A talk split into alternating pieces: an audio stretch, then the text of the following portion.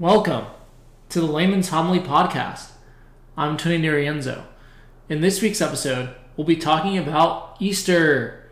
What goes on during the Easter Vigil and the rest of Easter tide, What is the meaning of the resurrection?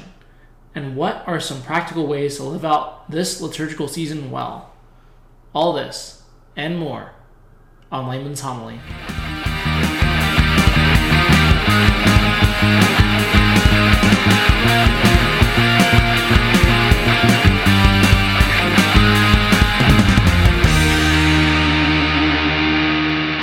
Welcome back to the podcast and happy Easter.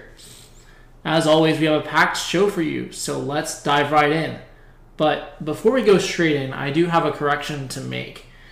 In the previous episode, I'd said that there weren't prayers of the faithful on Holy Thursday, but that they were made up for by the solemn intercessions on Good Friday. I was wrong, and I apologize for my error. The Holy Thursday Mass does include the prayers of the faithful, the reason that the solemn intercessions are on Good Friday is the redemptive power of Christ's death.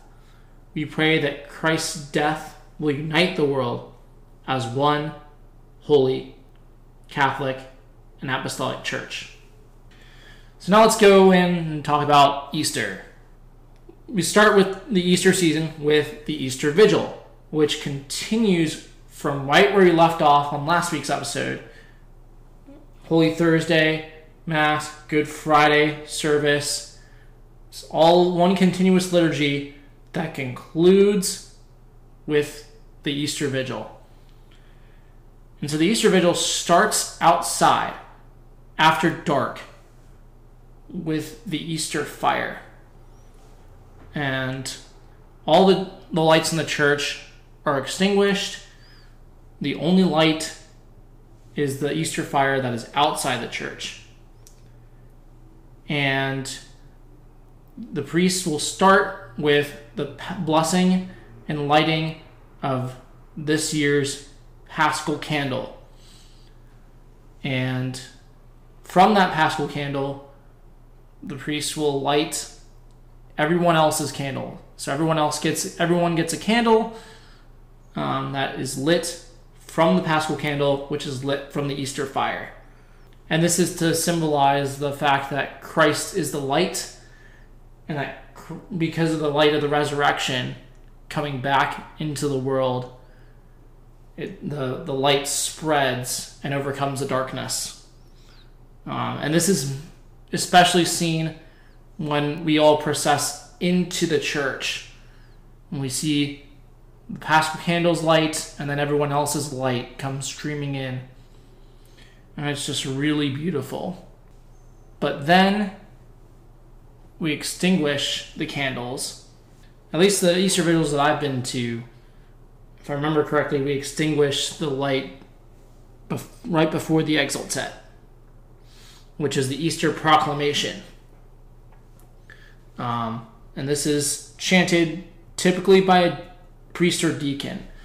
Um, the exultet is Latin word, um, the Latin word for the opening lines. Exult, let them exult.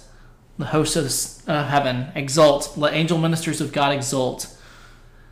Um, and it's just a beautiful, really beautiful um, chant about you know the night, this night, the night of the resurrection and you know it talks about the truly necessary sin of Adam destroyed completely by the death of Christ. Oh happy fault, oh happy fault that earns so great, so glorious a redeemer. Um, think about that.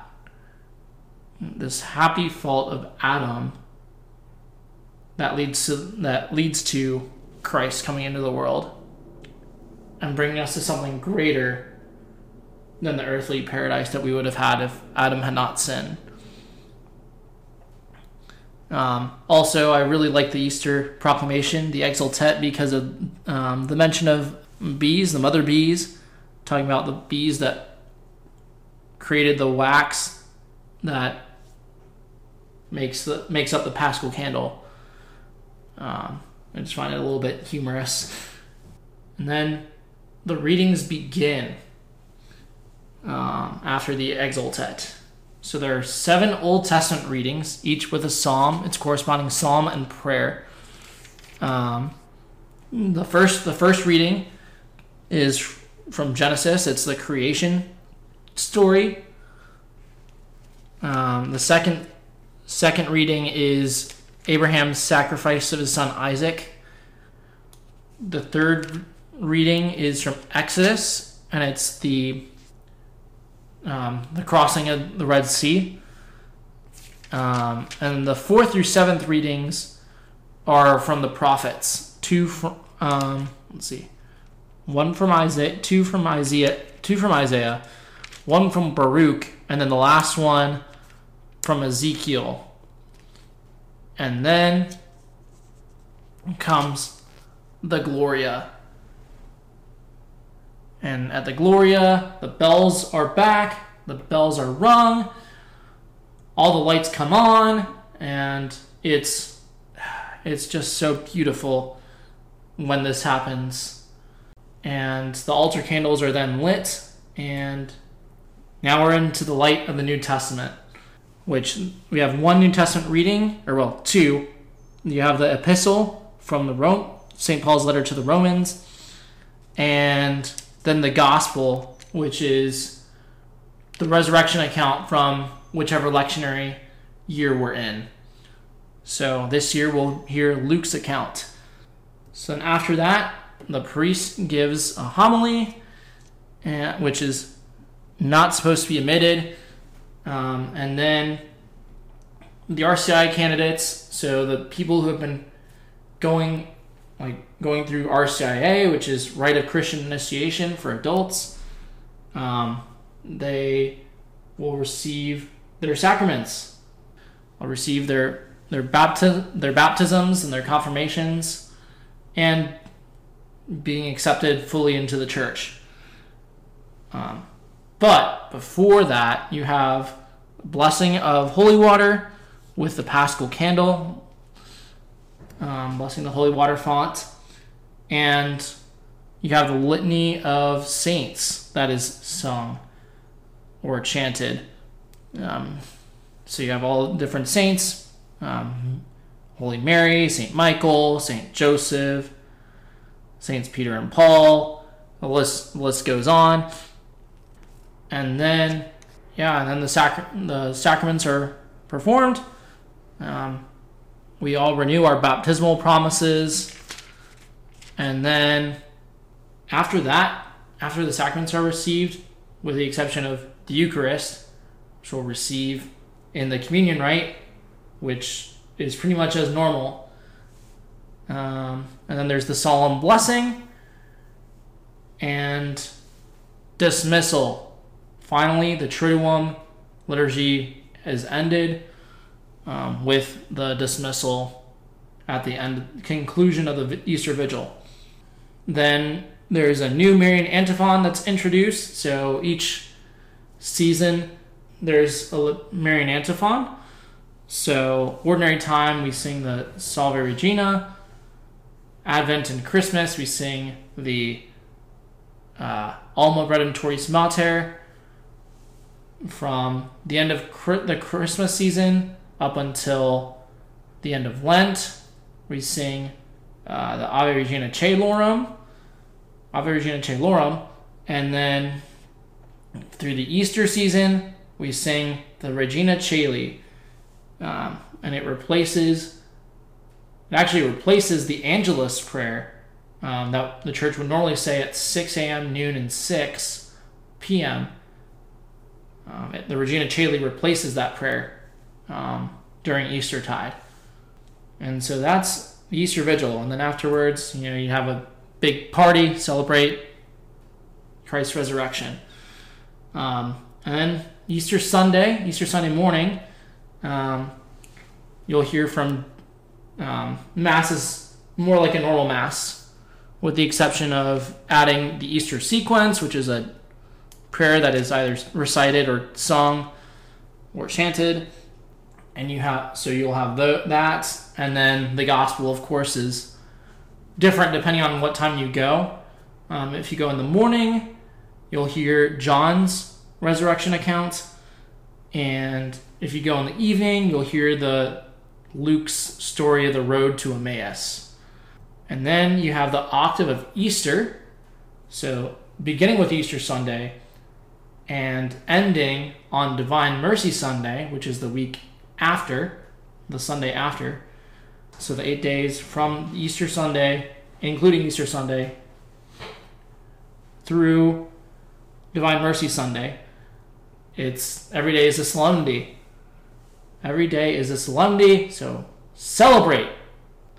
Also, you go to Mass any of those days, you'll hear, if you hear the priest use Eucharistic Prayer 1, also known as the Roman Canon, it'll be a bit different. So pay attention to those those differences from the normal Eucharistic Prayer 1. And then, yeah, like I said, the conclusion of the octave is Divine Mercy Sunday, and we'll talk more about that in a future episode. So, stay tuned for that. Um, the rest of Easter is, you know, it's Easter is a 50 day long season because the joy of Easter is greater than the sorrow of Lent.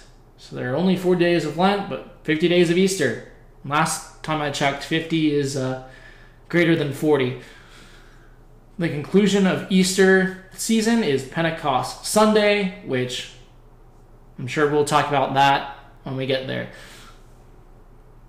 And so that's sort of what happens in in the Easter um, Easter season the I did forget one thing though before we move on to the next question I wanted to answer.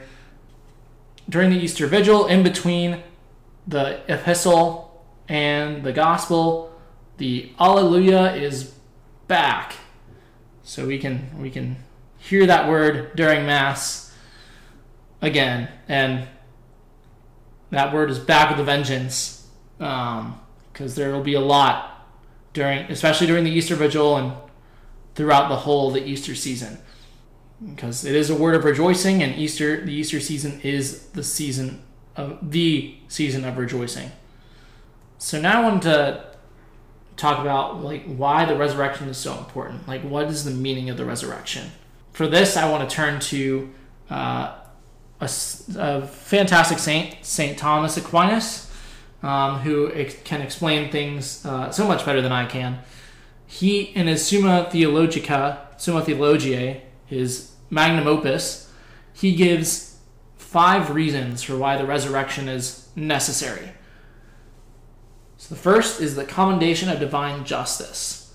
That is, it would be unjust for God to have died and not to have risen from the dead. The second is the instruction of our faith. Uh, the resurrection is the definitive proof that Jesus is who he says he is. The third reason is the raising of our hope. We see in the resurrection what will become of us at the end of time. We see in the resurrection, like our own glorified body, what will look like. The fourth is the setting in order of our lives. We die, we die to sin, but are alive in God.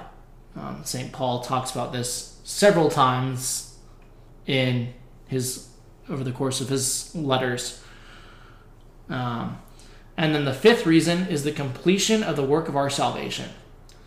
The crucifixion deliver us, delivers us from evil, but the resurrection is for our justification according to St. Paul in his letter to the Romans. See Romans 4, verse 25. So thank you, St. Thomas Aquinas, for enlightening us on why the resurrection is necessary, like why it's why it matters.